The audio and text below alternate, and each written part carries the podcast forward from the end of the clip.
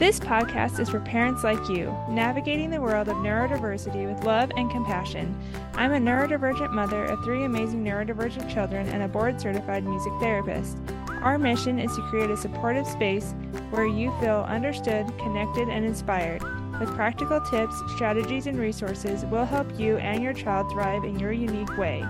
Join us as we dive deep into the diverse world of neurodivergent individuals, exploring topics like ADHD, autism, dyslexia, sensory processing challenges, and more. We'll cover it all to empower, educate, and uplift both neurodivergent individuals and those who walk alongside them. Together, we'll create a world where every brain is valued and celebrated. We're excited to embark on this enlightening journey with you. We are your hosts, Samantha Foote and Lauren Ross, and this is the Every Brain is Different podcast. Hi, welcome to Every Brain is Different. I am Samantha Foote, and we are here with Jandi Carter. Jandi, will you please introduce yourself? Yes. Hi, my name is Jandi Carter, and I am related to Sam. We have been best friends since childhood and also best cousins. For real. you you're awesome. Um, Jandi used to come visit me. She lived in Utah. I lived in Oregon, and she'd come visit me every summer, and we had a lot of fun. Yes, and we've like bonded over the years because we both have experienced children that have um, special needs. So we rely on each other just to understand how it feels to go through that in life. Yeah, so why don't you tell us a little more about that, like about how you're involved in the neurodivergent community, about your children, all of that? Okay, awesome. So I didn't have much experience with this at all, like most people that just, you know, don't don't have to deal with it till you need to deal with it. And um my I have three children. My first son, when he was, I don't know, maybe like a year old, he wouldn't like look at us or um, he wouldn't talk. He was nonverbal. And so he was displaying things that weren't typical um, for children of his age. And so at that point, um, they told us to go see some specialists. And at the end of the day, what ended up happening is he was diagnosed with what was called at the time, which I hear is not a thing anymore, but it was called PDD-NOS um, which was kind of like a blanket, like something is going on here, you're on the spectrum, but we just don't know what it is. And so that threw me into the world um, of learning uh, what it meant and, and what it meant for us. I think that when you get thrown into to the spectrum, um, the you know autism was what we were told. Um, then you kind of have to figure out what that means for you because everybody's experience is so different. Um, but then I don't know, you come together and you kind of you kind of feel the same way too about a lot of things. So um so that's a little bit about that. And then I have a daughter that has some reading challenges and we're still not sure what is going on there. So some learning disabilities. And then my third son, um, he was also nonverbal for a little bit and had to go through um, some preschool stuff. So, for whatever reason, um, our family kind of has those challenges that we get to face. yeah. Is that good? Does that kind of tell why I'm in the world? Yeah, yeah, for sure. Can you tell us a little more about the diagnostic process? Like, what did you have to, like, how long did you have to wait? What tests were done, um, stuff like that. I mean, it's been a while, so what you remember? Yeah, yeah. I know. I was kind of nervous for this interview because of that. Um, because it's not new for me. So I'm kind of talking about my son now is 14, and he was diagnosed officially when he was like 18 months old. So it's funny how like time softens some of those memories or maybe like we want to forget because we want to put it behind us. I don't know. But um, I'll tell you what I remember, right? My perspective, my point of view of of what happened. But uh, a doctor came in, told us to see a specialist, and um, I feel blessed about this part of it all the time. My mother in law had a lady in her ward um, so in her church that had a son that was severely autistic and so when when they were kind of throwing around that term for my son um, my mother-in-law talked to her friend and her friend was like you need to go to get tested from pingree. And pingree is a private school for autistic children in salt lake city. And um, they run a nonprofit like preschool program and so you can go there and you can get tested. And if you qualify, you have to qualify financially and then also um, through the testing. If you qualify, then you are able to your your child's able to go there up until kindergarten and then at kindergarten it's no longer a nonprofit situation and then you have to pay lots of money to go there if you want to so we had a friend of the family who said hey um you know, go get tested. This will change your life. So fortunate for us. And I think about this all the time. Like, had he had he been bur- born like 20 years earlier, he may not be the person he is today because it's it's come so far and people know about it, right? And people know a little bit more what to do. So anyhow, he uh, we decided to get on the wait list at Pingree. So at 18 months old, we put him on the wait list for Pingree it takes a year for them to even see us. In the meantime, there's a thing in Salt Lake called early intervention. So for early intervention, um, you again have to qualify. So your pediatrician says they give you this sheet to fill out. They look at your child and they say, okay, something's going on here. Um, they would they would always say like not functioning normally, right? And it's kind of that's like a sidebar too.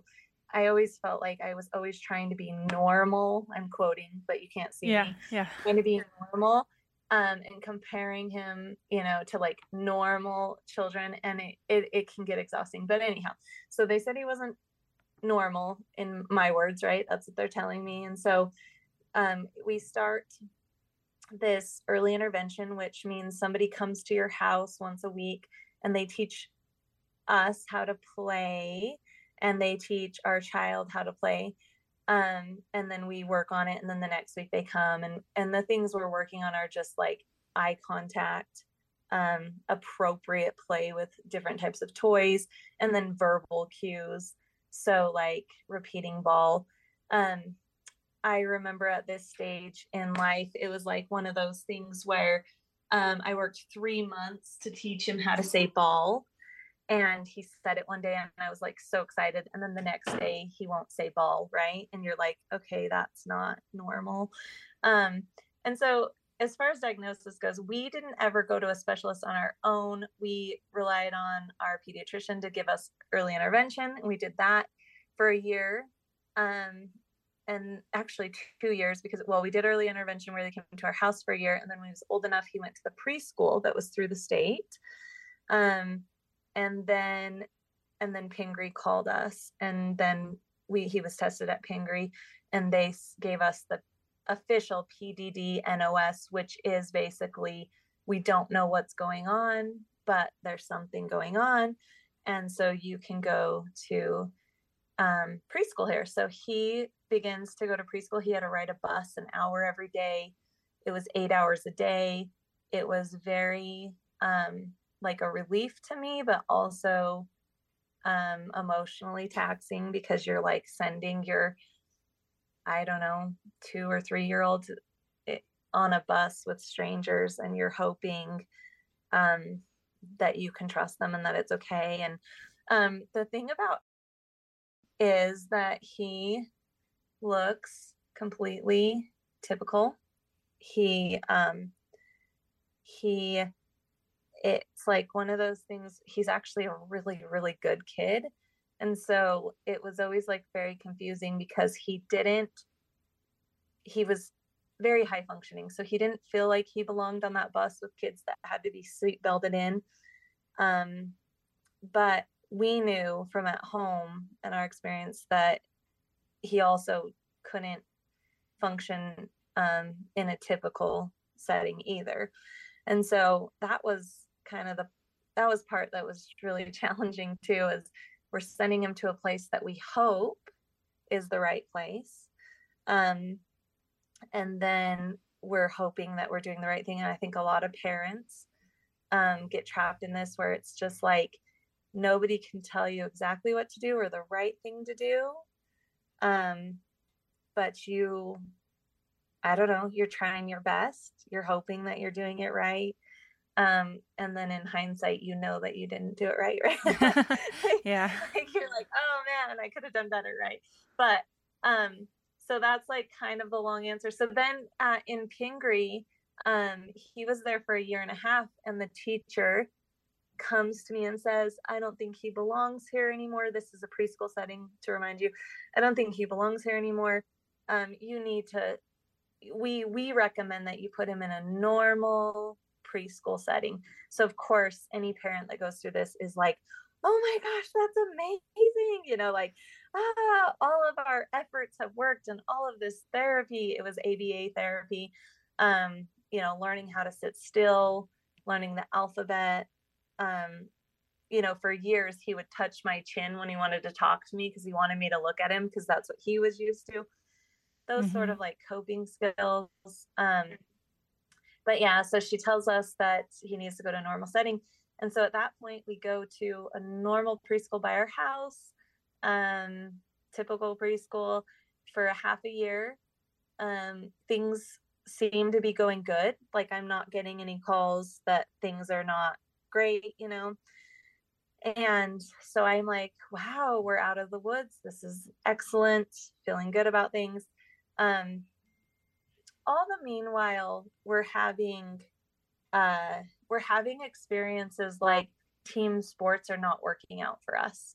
Um like we would you know we would try out for so or we would play soccer and he didn't want to run with the other kids. Um we tried basketball and he didn't like enjoy like nothing team sports wise we tried literally everything.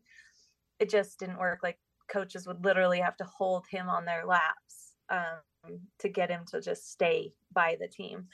And so we know that that's not typical. We know that that's not, you know, we watch the other kids and we know that that's not normal. And so uh, all the while, the school is telling us, yeah, it's great, but we kind of know like there's some challenges.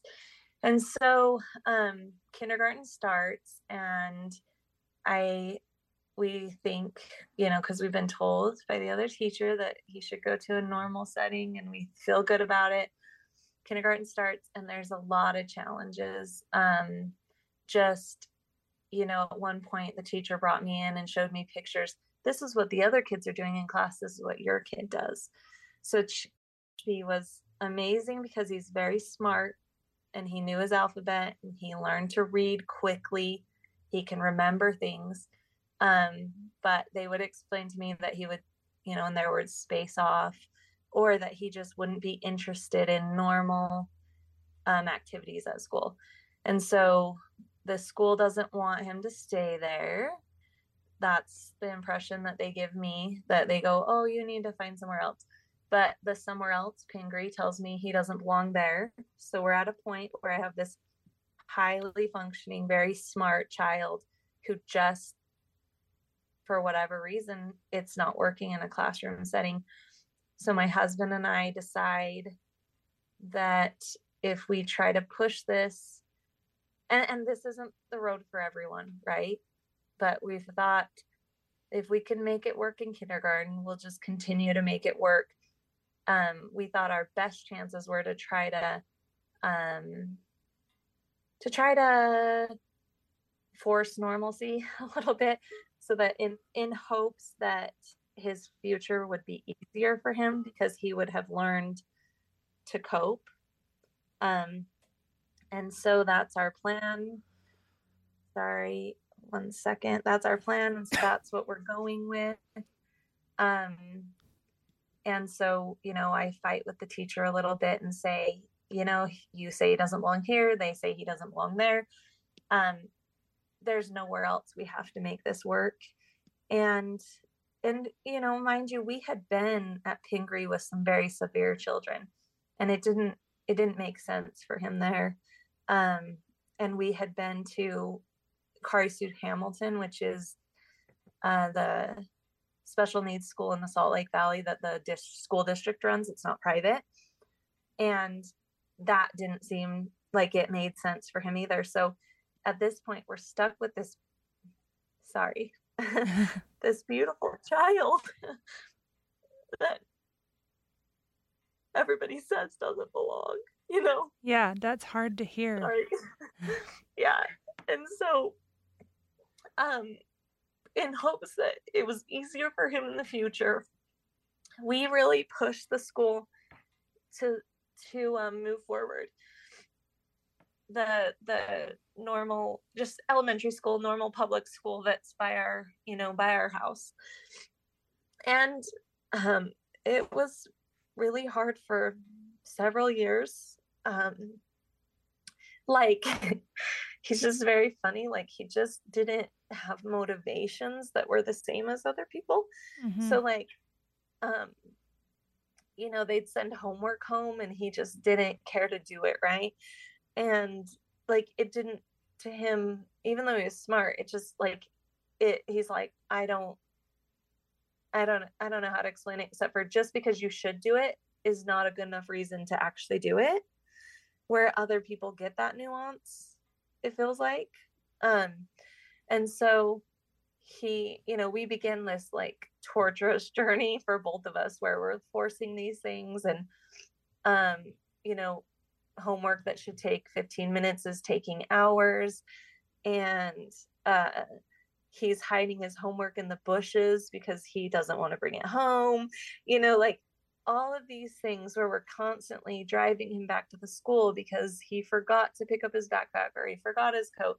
And it feels like mind you i guess i should say mind you i've never had another child either right at this point like when he's never had a school age child so i think now looking back like i would be more forgiving on things because he's just being a kid yeah but i didn't know right i didn't know those like nuances of like what's pretty normal or what's not um and so anyhow we go through and then in uh, we go through things like uh, he eats things that are not normal. So we had to do like a food therapy program. And they were like, oh, 80% of people graduate this and they just do great. And of course, you know, he's the 20% that doesn't work on and it made him worse. Um, and again, it's like it feel you just don't know because you're like, am I actually torturing him or is this gonna be like worth it in the end? Like they would the part of their process was to like force feed things so that they could get used to the feeling of it because it's a textural thing um and you know that wasn't successful for us but you find ways to adapt like we as a family like at home we have to try so many bites of things um but in public we don't force that because it became like a thing where when we go to parties or family things, you know, it's like too much. Yeah. And so I think you find ways to adapt. So we're experiencing all of this. And the reason I bring that up, he had a really great second grade teacher where he's eating pencils, lead and all, even the metal on the eraser, like he's eating pencils. So, you know, we find creative ways like we put this serum on it that you use for sucking thumbs that make things taste bad. So, you know, I send him special pencils to school um, that don't taste good, right? And then we try pens that don't taste good, and all these different things. Um, so, so, you know, he get he.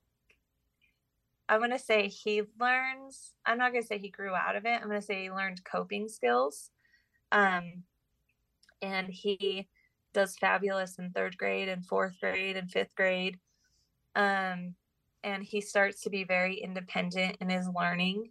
He's getting good grades. We always have, you know, that battle between like wanting to do things. Um, and then we we find you know we stop pushing the school sports we stop pushing things and i maybe i mature a little bit and decide like we're just going to let him be who he is a little bit more and trust that he knows that more than I know that.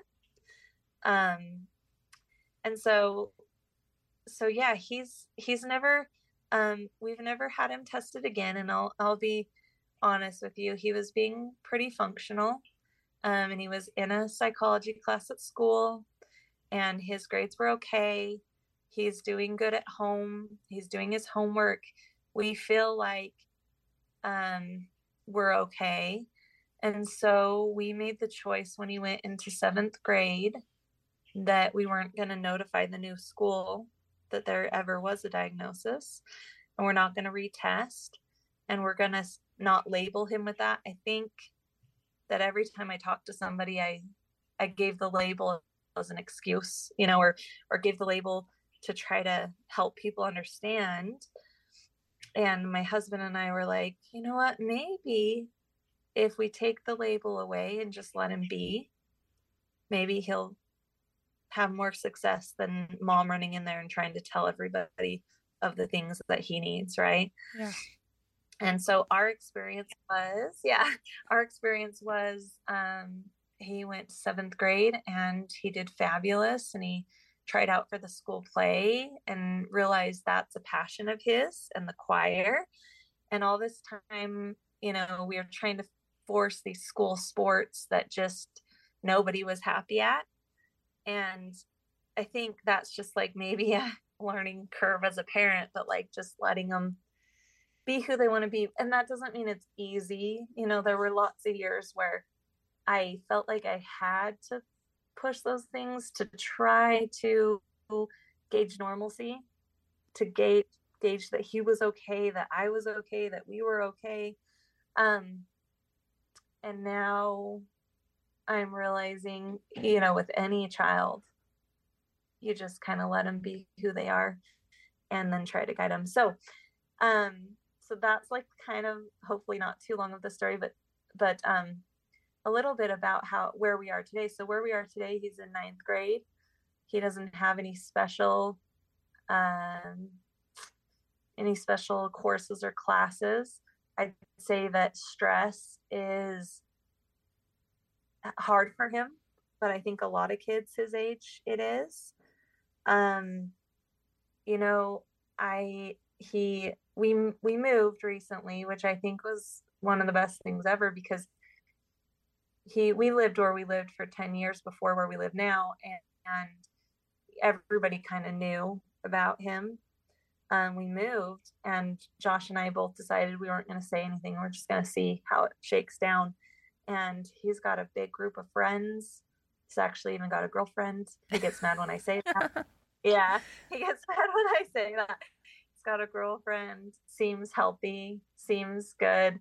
So, um, you know, I I was reading something the other day. Actually, no, I was listening to your podcast, Samantha, the other day, and I thought it was interesting. I don't remember her name, but she's like, oh, people think that kids grow out of like autism or ADHD or whatever, but it's actually they just gain coping skills.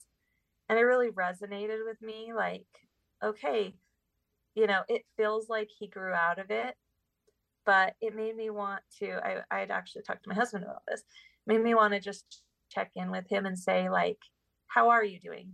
I think that I fall into the category of like, oh, everything's fine. We're just gonna act like everything's fine. Yeah, you know, yeah. like, oh, school's school's going good. He's got friends. You know, I'm just not gonna not gonna approach it or talk about it or whatever. And so it was a good reminder to me to like make sure that everything actually is fine. But um, so as of right now, he doesn't have a diagnosis. We're not seeing doctors. We're not seeing psychologists I think he's gained coping skills and our family's gained coping skills. Um, and so that is our experience with, um, but it's been positive, it's been good. But at the beginning, it was extremely difficult. And Samantha and I have talked about this several times. Like at the beginning, you have doctors saying, like, oh, he may never um, live on his own, he may never get married. You know, you hear these things and i don't know you don't know what to you don't know what to expect it almost feels like that idea of who you thought you know the child you thought you were going to have is for lack of a better word dead you know you have to kind of mourn the things that you thought or the dreams that you thought would happen Um, but then, I mean, my story is that like maybe if you embrace those things and try to work through them, you, in my opinion, maybe get something better on the other end, you know? Um, but I have lots of friends that have children that were diagnosed at the same time, and their stories are very different than mine. Um, you know, I have lots of friends that kids have lots and lots of intervention and, and therapy and challenges um, that are different than mine that I would say, um, you know, are still in the thick of it. So uh, that's that's our experience. Yeah.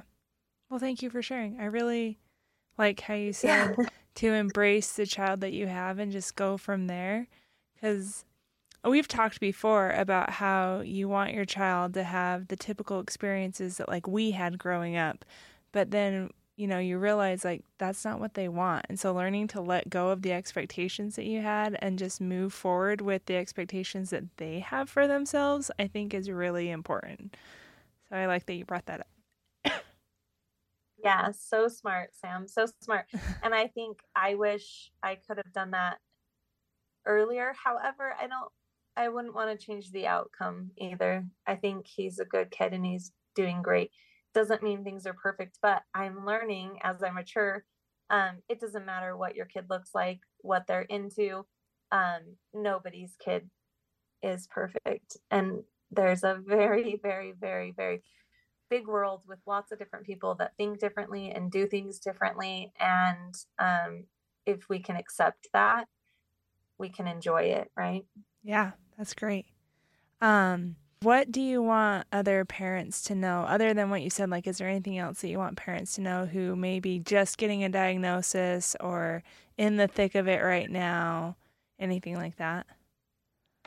Yeah, I would say um, that first and foremost, like, it's to be okay. The things that you're scared of now um, you will you will find ways um, to be strong that um, that's what it takes right is like that meant um hand there it's exhausting. There are days where i was just like it is a roller coaster. One day you think things are going great and then the next day a teacher tells you that they're not or a therapist or a friend or whatever. And so just like know that it's a roller coaster and know, know that it's okay and like try to enjoy it. I think I wish I would have tried to enjoy the person was earlier um instead of just trying to force agendas more you know? So yeah.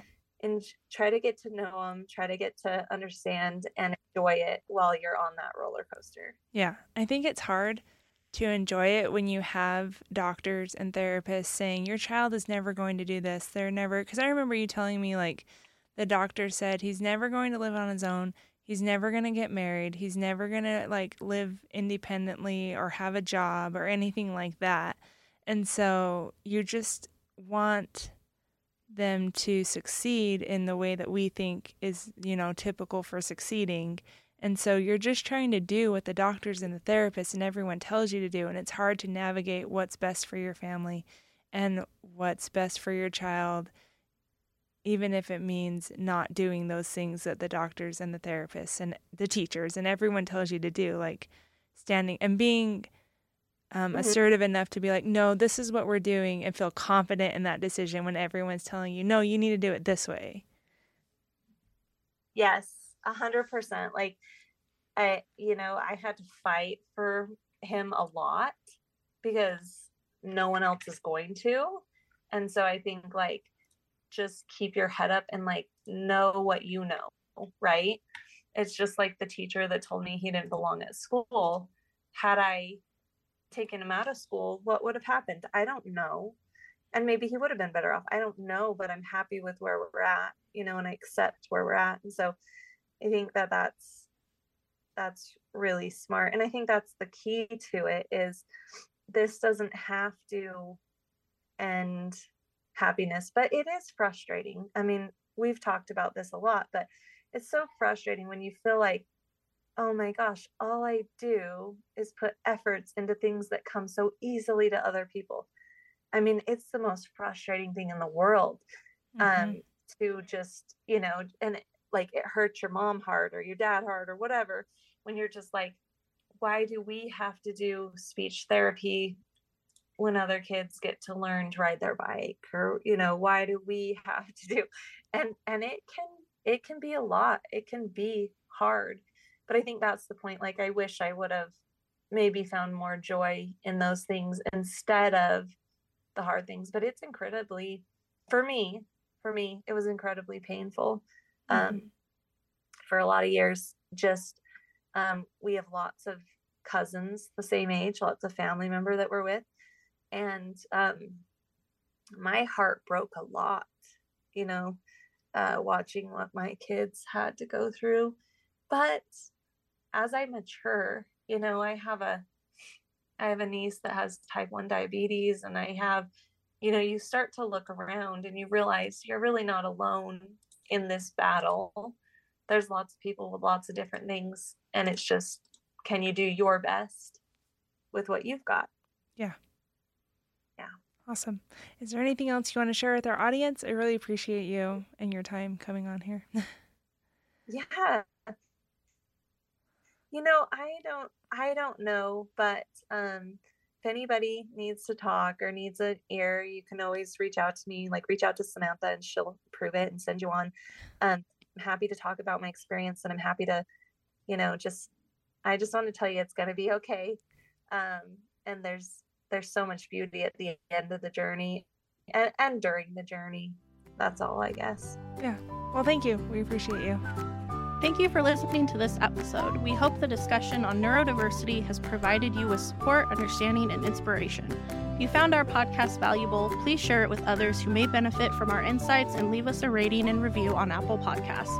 Hit the follow button and let's keep exploring the fascinating world of neurodiversity. Click the link in our show notes to visit our website for a free download of three tips for a stronger relationship with your child.